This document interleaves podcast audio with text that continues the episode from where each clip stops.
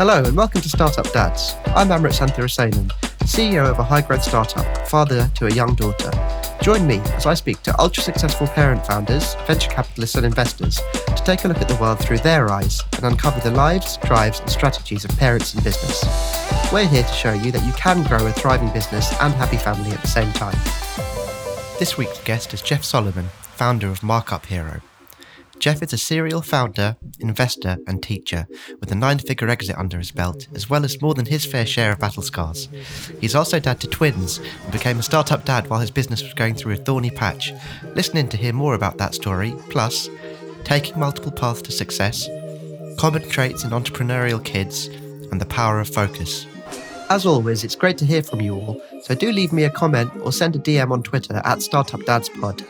Alternatively, reach me on LinkedIn at Amrit Santhirasenan, and I promise to get back to you. All right, let's get into the episode. I'd love to hear just about how startup and dad life came together.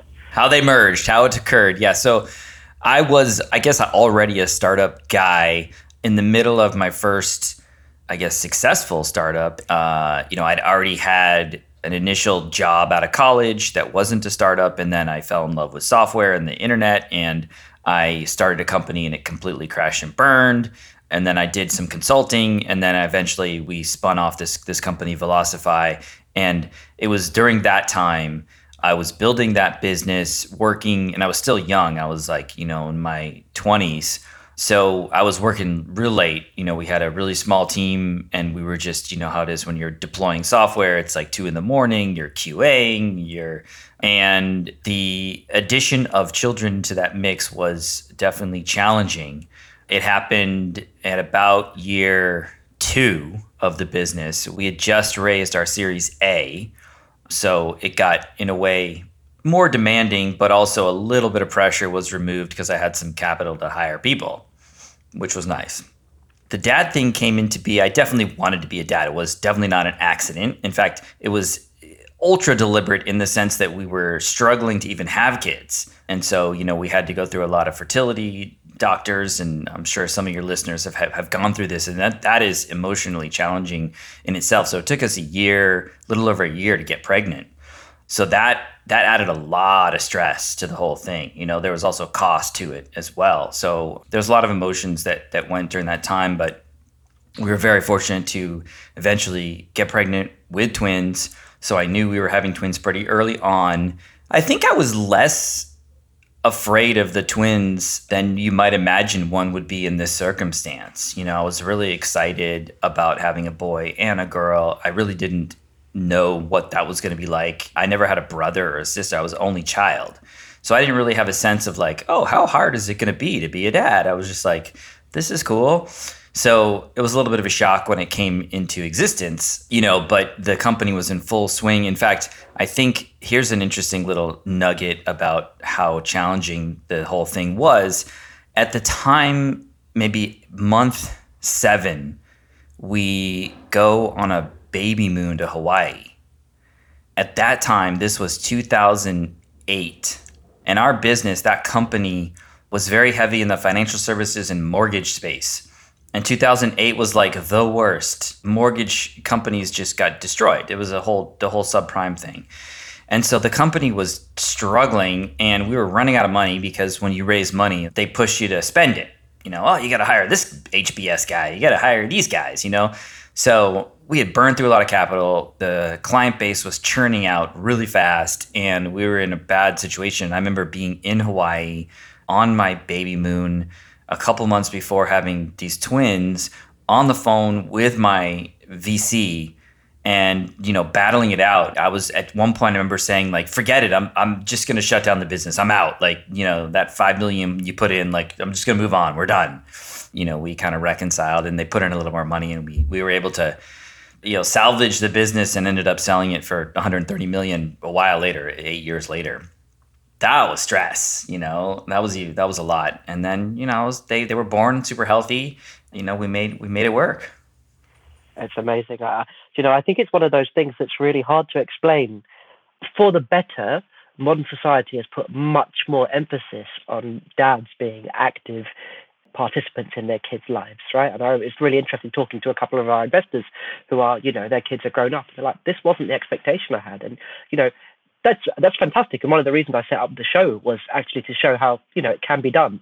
But I think that your, your story there is a good example about the fact that you know lots of people expect when they have kids that kids can just be uh, like a country mile ahead of every other priority. But when you have a startup, that it's way closer than you know lots of people would like to admit.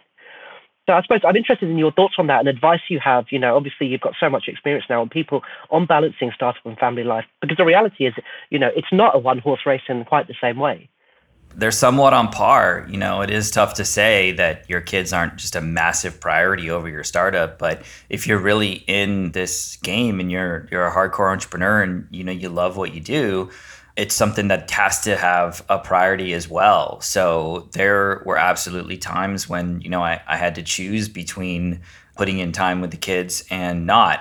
I will say timing wise, it probably worked out for the better because the early days with kids when they're babies, the hard work is physical work. It's physically draining, but it's not emotionally hard work. And as they get older, like I would say the work now at, you know, 8, 9, 10, 11, 12 is actually way harder because it's not so obvious. It's not blocking and tackling. You know, it's like when they're a baby, it's like, did they get fed? Did they get napped? Are they rested? Are they played with? You know, it's pretty, it's time no question it's time which is a valuable resource but it's not it's not that challenging it's not that complex but as they get older and become real humans and you have to teach them how to survive in the world and like you know learn how to create boundaries or learn how to navigate bullies and like have the sex talk and all this stuff that happens when they're you know a little bit older like they are now bro that is hard.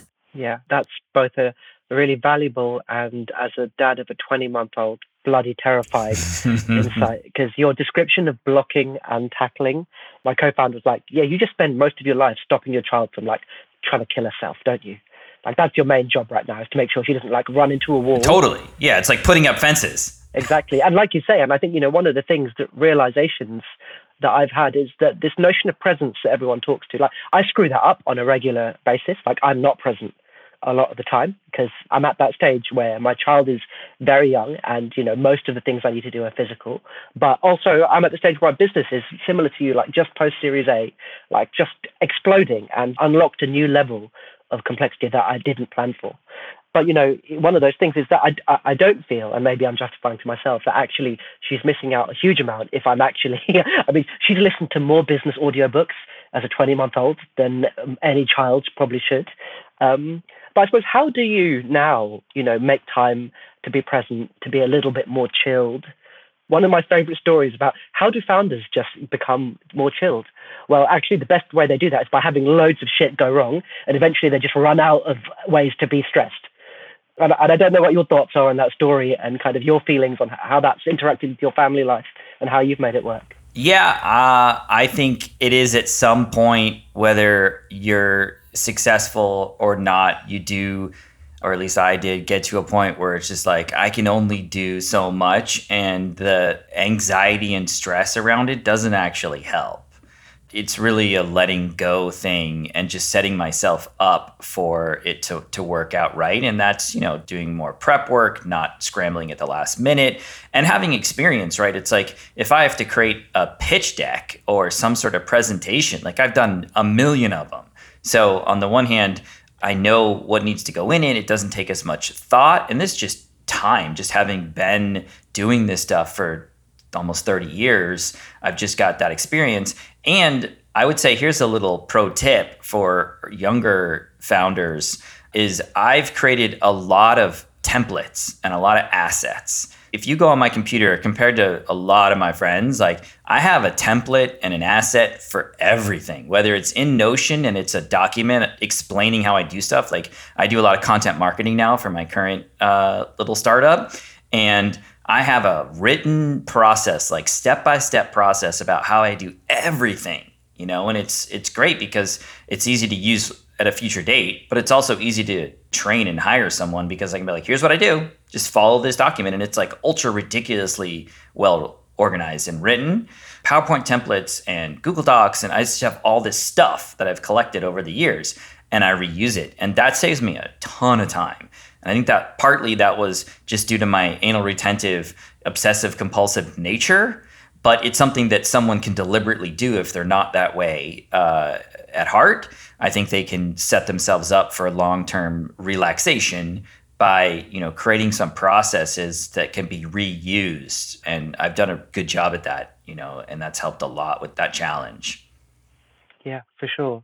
This notion of systemizing things and playbooking things is so important. Avoiding have to relearn something that you already know how to do is a simple but effective hack we often talk about HX is like, don't do something for 2021, Amrit. You need to do it for 2022 or 2023, Amrit, because he's really going to thank you yeah, I think you know one of the things you learn earlier as a founder is where you have to learn to scale yourself very effectively. But you can only take yourself so far, so you have to learn to pass off the torch to other people, and you know having your own uh, stuff processed uh, documented helps with that, you know, and a lot of founders I think struggle with that. I work with a lot of founders, whether it's you know in my advisory calls uh, on Clarity, uh, my entrepreneurship course that I teach. You know, I do a ton of of just work with other founders, and um, you know that's one of the biggest things challenges they have is they're like really good at doing something and they can't let go of it because they they think and to the some extent it's true if they hand it up to someone else it's not going to get done as well and sometimes, you know, getting something done is better than getting it done perfect. And that's a that's a tough thing for a lot of us to accept, but it is it is important. Could you maybe share some of the like important lessons you learned early in your startup journey that set you up for success? Well, the big learning from that first crash and burn startup, part of it was, you know, ego was a big part of why that failed. And I would say that's tough to not go through. Like in an early stage, you have some success in something and then your ego gets big and then it gets knocked down. So that was a learning but I don't know that someone could just take that and be like, "Oh, I'm, I'm not going to have an ego." Like it doesn't that doesn't really work. But here's a learning that I got that was like fundamental for my the rest of my career, which is an obvious one, but also one that a lot of founders sort of overlook, which is, you know, that business didn't solve a problem. Like we didn't know what the problem or need was that we were actually addressing. And so we built some really cool tech and really cool software and people thought it was really neat but it didn't actually meet any customer need for any customer segment. And so it was just like people were like, man, I don't really care. I'm certainly not going to pay for this. And so, you know, the whole concept of customer development and talking to customers or talking to people that might be customers and understanding what their true pains are, you know, which is a really difficult and deliberate process of extracting information and turning that into you know problems and solutions. Um, you know this art of customer development has become like a framework for my entire career both in terms of my own startups and trying to get that right which i don't always get it right still. Like i've still failed at that but i've always attempted to do that and it's a big part of what I teach. You know, my class, this high school entrepreneurship class that I've been teaching, which is super cool because I'm getting to work again with kids. They're a little older than my kids, they're juniors and seniors. But the whole class is wrapped around this idea of like, I know you want to build an app, but like before you do that, let's go out and actually talk to some people and see if how you're thinking about this is actually viable don't just build because it sounds cool or don't just build because you think people are going to like it. Like really get out there and, and, try to validate as best you can whether it's meeting the need or a need. Yeah and actually you know it doesn't really matter how great your tech is how great your solution is. If it's not a solution to a problem that lots of people have it's of no consequence. You've helped me segue beautifully onto your, your entrepreneurship course because I wanted to ask you about that. So you've got kids who are just transitioning into that age. You're a startup guy through and through. I'm really fascinated into your insights, I suppose, when seeing kids who are interested in entrepreneurship. And I suppose if you've got any insights into what connects them, and you know, because people often talk about uh, in the world whether there is a kind of founder entrepreneurship gene because it takes a certain type of person, right? I think it, I think there's no doubt about that. I'm interested in your thoughts on that when you see that, and then maybe we can go on to what your thoughts on how you frame entrepreneurship to your kids. Yeah, so I'll go back to my relationship with my dad. My dad was not an entrepreneur. He was a very successful businessman. He was a Wharton guy, you know, worked for big companies, but he was not an entrepreneur. He was definitely not a startup guy. He was the exact opposite. He liked big companies and he liked, you know, sort of managing thousands of people, not really doing any tactical or tangible work, but being amazing at like putting the right people on the spot on the bus, you know, really good at that.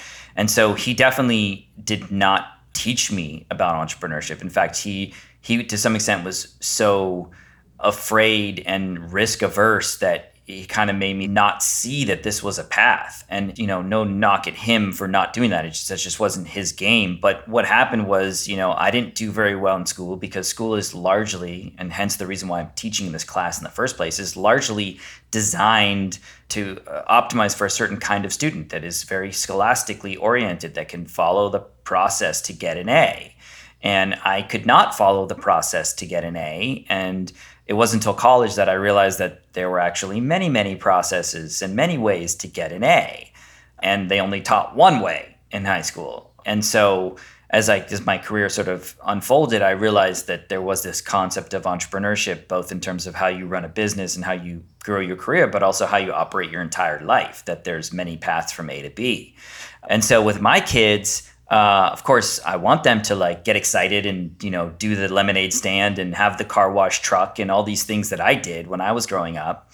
For the most part, they they weren't really that interested in it. My son didn't seem like super pumped on it. You know, it's like, hey, you want to wash the car and make five bucks? He wasn't super into it. My daughter at first wasn't that into it. And so I really just focused on letting them know about this idea that there are many paths. And don't worry if you're being told or you're observing at school or in your life that, you know, oh, there's one path, there's one way to do it, and you have to be good at this or you're dumb, which is the message that I got. Like, I left high school thinking, like, I can't do this one way and therefore I'm dumb. I tried to encourage them to find their own path to whatever they want to do. That said, my daughter has of recent months, maybe the last six to eight months, has become more entrepreneurial. She found an interesting passion that she's excited about, you know, doing and, and making money. She's been into these uh, doing people's nails and doing like custom painted nails and the press on nail things with you know she's got a ton of like supplies in her room. And anyway so she's been practicing and watching youtube and learning how to do it. And she spent a long time just sort of figuring it out. And i was like oh cool. She's got an interest. She's got a passion. Like that's great. I, I support that in recent months she's been you know she's like oh i want to like do it for people and they can pay me and i need this table so i can do this thing and she's been getting friends of hers and friends of mine to like come over and get their nails done here and there and for a 12 year old to get like 30 or 40 bucks for a nail paint is pretty good money. Now her thing is she wants to make a flyer, which she doesn't want help on. I was like, look, I've got all these templates for flyers. Check it out. And she's like, no, no, I know how to do it. I already know how to use Photoshop.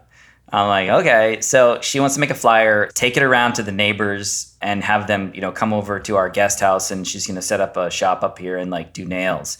And I was like, that's awesome. Like, I'm super supportive. Like, how can I help? A bunch of my friends have startups or companies, and two in particular are very female driven, women run orgs. And I pitched them, hey, can Dahlia, my daughter, come in for, you know, three or four hours one day after school and do five or six girls' nails? and both of them are like that's amazing. Like i'll pay for it as a perk for my you know employees to do it. So as soon as covid you know when people are back to the the offices she's going to start doing some of that. She's into it. And another thing that she seems keen on i don't know if you know that i'm sure you do that whole uh, research thing that was done in the 70s where they gave kids some candy and then said you know you can wait like an hour get another piece of candy or you can just have this one now and like that that whole study so this idea of immediate gratification, my son and I are much more in the immediate gratification camp, and my daughter is more in the like, yeah, if I wait, I get more. Like I'm down. So I have this whole saving concept that I do with her. Well, both of them have this option, but she's taken advantage of it where every dollar that she earns, whether it's for car wash or doing nails or whatever, if she decides not to spend it and save it till she's 18, I'll match it. So her matching uh, fund, the savings fund, is growing rapidly because most of the money she gets now, she puts there, and, and then she's like, "Oh, there's thirty bucks. put it in the other 30 and all of a sudden it's 60 and uh, so she's she's into that uh, which is cool she'll have some money to, to do something when she graduates you know that's kind of how i work with my my kids to try and encourage them to find their entrepreneurial spirit but not necessarily uh, force them to look at it as a business. Because it, it's not it's like it's how you operate as a human being and you can apply that to business or you can apply it to anything else. Yeah your point about seeing multiple paths is so important. And actually, it's really interesting to hear the way you frame that. Because actually, if I think about me, like, you know, I come from an Asian family, education was really important. And actually, I think I probably saw the flip side of that, where I was very good at school. I was very good at that one path. And actually, the problem is that, that one path, you know, school is a highly controlled environment and experiment. And the real world does not operate with the same cause and effect mechanisms than an exam, where you get a book and you see the input you have to put and the single output. And I think to some extent, it's actually extremely important to realize that the real world is not going to reward you in the same way, whether or not you want to be an entrepreneur, actually. Yep, agreed. In fact, in my class, this, this high school class, the very first day, half the students, if not more of the students, come in and they really only want to know one thing. They're like, what do I need to do to get an A? Like, what is the instructions for an A? And I say, this class, there's no instructions. Like your A could be completely different than her A. You know, it's totally unique, and you got to find your way to an A. And they're like, no, no, no, no, I that's not, I can't deal with that. That's that doesn't work for me. I need to, I need to get my A. I'm like, well, that's this class is different. If the sole purpose of a class like that is to show a group of kids that there's not just one way to pass, right? And that's not the only way they should optimize their lives, the decisions they make. That's just a super valuable, super valuable thing for people to become aware of earlier in their lives, I think. Jeff, I want to ask you my, one of my favorite questions now, which is what's the biggest lesson you've learned from your journey in entrepreneurship that you'd love to pass on to your kids? Well, I guess I had this this concept for a while, but I just started reading a book called Essentialism by Greg McKeown. And um, the concepts in the book are something that I already lived by, you know, which was like there's the essential few or essential one things to do, and everything else is secondary and do less but better. And he has one quote or one philosophy in there, which I think is a great phrasing of something I already sort of was doing, which is I can do anything, but I can't do everything you know and for a long time i lived by the opposite of that or a version of that which is i can do anything and i'll do everything you know which is just not possible and it's just overwhelming. And to be honest the results are, are weaker you know because like you try to do five things and you do at best five things well. But if you try to do one thing you have an opportunity to do one thing like incredibly well like just great. And that's been something that i've learned just through practice, you know, that the less I focus on, the better it is, and the less stress and anxiety and frustration and more time that I have. And so, really doing the whole less is more, you know, is a big thing that I've learned. And as I get older and more comfortable with letting things go and not doing everything and saying no to things, it's been a great philosophy for my health, for my mental fortitude, and certainly for the results that I produce in my career. Yeah, the power of focus is something that's incredibly powerful thing. I think it's also something that lots of people who are naturally restless, impatient people who fit the entrepreneurship mold find hard to do, and I'm definitely one of those. I think I'm at the stage of my career maybe that you were many years ago now, where I'm really learning that I have to do that. Otherwise, actually, and it comes back to what you were saying at the very beginning, that if you don't, you're often worse off. You're worse off by trying to do more things. You're more anxious. You get less done. Several reasons why that's a stressful thing to do, and the, that the benefits of focusing and to zeroing in on a small number of high leverage things is very valuable. So uh, that's a lesson that not just your kids uh, will really, really benefit from. Yeah, it's a it's a tough one though. Like even today, I know it and I practice it, but I'm still so good at multitasking that I'm just I default to that. So it's something I have to be very deliberate and say like, okay, wait, wait, wait, wait. Of the 10 things I'm trying to do right now, which is the most important thing? You know, if I did just that, you know, which would that be? And just deliberately prioritize that. And that means that seven of other other things are not going to get done, or at least not going to get done today. And it does work, but it's difficult. It's still difficult.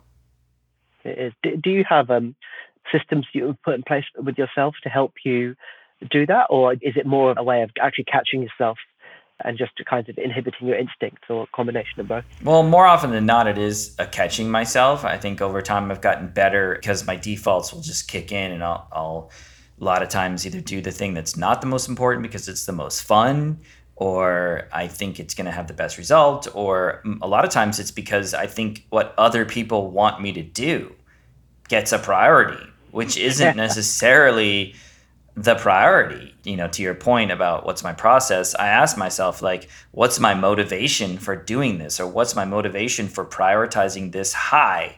And if it's because someone else wants it, then I check that. You know, it's like, okay, like, why am I prioritizing that? Well, they're paying me. Okay, that's a factor, right? Right?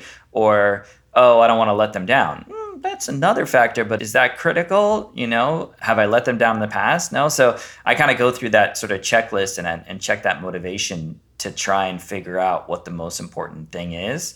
And those priorities change, you know, when you're running your first startup and it's killing it out you get your series a like you're in that boat like the priorities are going to be a little bit different you know? And as you get older and your kids grow up and they start you know going on dates and you're like oh my god how do i how do i navigate this? You know that has to take a little bit more of a priority you know? Um, i had the i went on a walk a couple weeks ago. I've been wanting to have the like sex and masturbation talk with my son you know, I didn't want him to like get into seventh grade and you know see some kids snickering over their phone and looking at porn or whatever they're doing and him not know what's going on. Like him be like oh what's what is this? What are they doing? What are they talking about?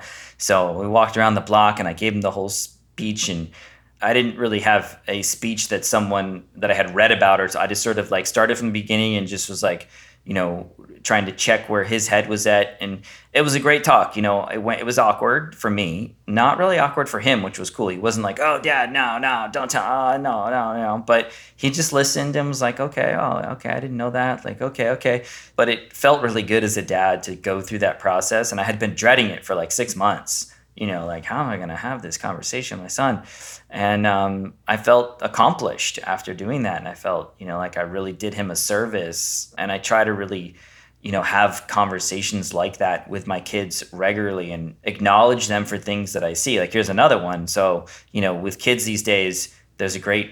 Uh, I saw like a documentary or something, and the concept was that sitting is the new smoking you know, for kids these days. And like sitting is just crushing our backs and our bodies. And um, and so, you know, he plays games and he's at he's sitting at his seat for sometimes 12, 13, 14 hours, you know. So I started to notice the curve and I'm like, you know, hey, you got to protect your back. You know, it's like that has has to last you. I'm like, I can live with you playing a lot of games and we'll we'll try and get you interested in other stuff, but I can live with that, but I can't accept you not taking care of your body. And that really resonated with him where I was like not dismissing the gameplay. I wasn't like, hey, you can't play games, you know.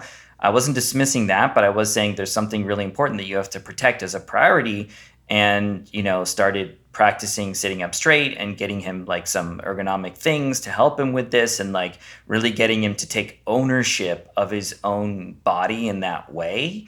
And he's making progress. Like it's not he still forgets and i see him slouching or slumping but i try to you know point out the positive moments where i'm like wow for that last hour i was watching you and like i kept seeing you straighten your back you know? And um, that was great. I'm you know, I'm proud of that. Good work. Like that's really important. It's a habit that if you learn now, it'll carry over and it'll really last.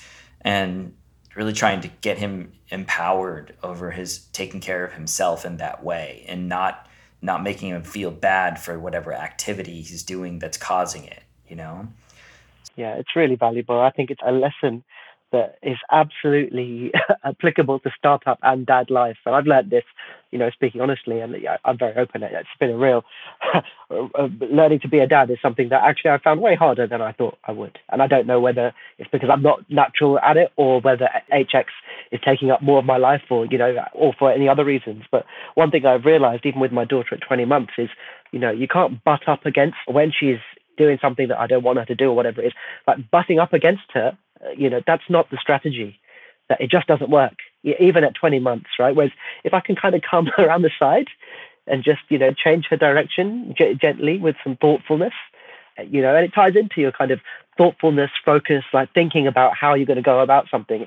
All of these things are kind of very connected, right? It's about actually the sense of uh, uh, letting something happen versus trying to force it to happen. Agreed. Yeah. If you try to force it, it just the more you resist, the more it persists. You know. So I think that that approach of them taking ownership and it becoming their own thing. It's kind of like the inception concept, you know. It's like you plant the seed in such a way that they take ownership of it and want to make it happen. That's the gold, you know. If you can do that and they're like, "No, this is really important to me." Then they do it, you know. And that I think is an absolutely cracking way for us to wrap up the show. But before we go, We'd love to hit you with startup shoutouts where we shine a light on an organization or founder or anyone in the startup ecosystem that we admire. Startup shoutouts. Um, I have this this student that I taught maybe five years ago. Uh, this kid Jonah, he's got a company called Green Disco, and it's cool because it's a social impact company that actually makes money, which is something we talk about in my class, where you can actually do good and make money. It doesn't have to be a nonprofit. And he basically is going around to events. He loves the the EDM events, and that's sort of his passion. And so he has built a system where he empowers these events to reduce their carbon footprint, you know, by largely planting trees right now. They sell like a wristband as an add-on to the ticket, and for that wristband you get a bunch of perks. Kids pay or attendees pay 20 bucks extra, they plant 10 trees and they make a little profit and then the event gives them like priority lines at the bathrooms, like some free Red Bull, like, you know, different kinds of swag and stuff like that and he's got a handful of events. He raised some money, and like he's actually building this thing. And so it's pretty inspiring to see some success. And he calls me like every couple of weeks. He's like, "Okay, what do I do about this? What, uh, how do I handle that? Like, what should I do here?" You know. So um, yeah, young founder. I'm just I'm impressed and pleased to see that happen. It feels great. That's super cool. Uh, super cool for him, and yeah, something you can be very proud of as well, right? Well, Jeff, look, that's been an absolutely awesome show. Thank you so much for sharing your insights. How can we find out a little bit more about you and what you're doing at the moment? Probably the, the best way is through my, my personal website, you know, which you can you can contact me through. You can set up advisory calls. You can certainly get access to my course. I think I have some coupons on there. You can see my current startup, Markup Hero, which is a little SaaS, very low cost SaaS app for productivity, for annotating and screenshots and editing PDFs and that kind of stuff. So that site is uh, bak.me, B A K dot M E. And you'll see a really corny picture of me on the front of that website holding a lollipop. And yeah, everything you need to know about me is there, and you can access and get a hold of me. And it's a good center point for my stuff. That's perfect. We'll get all that into the show notes and make sure we get uh, all of that out for our listeners to read, listen, and learn about. Great. Brilliant. Well, look, Jeff, thank you so much. That's been an absolutely awesome show. Lots of tips. Thank you very much. Thank you for having me. Many thanks to today's guest. You'll find links to them and their work in the show notes. It would really help us if you shared the show with a friend or colleague. So if you know someone who might find this podcast valuable, please pass it on to them. If you'd like to connect with me, reach out on Twitter at StartupDadsPod.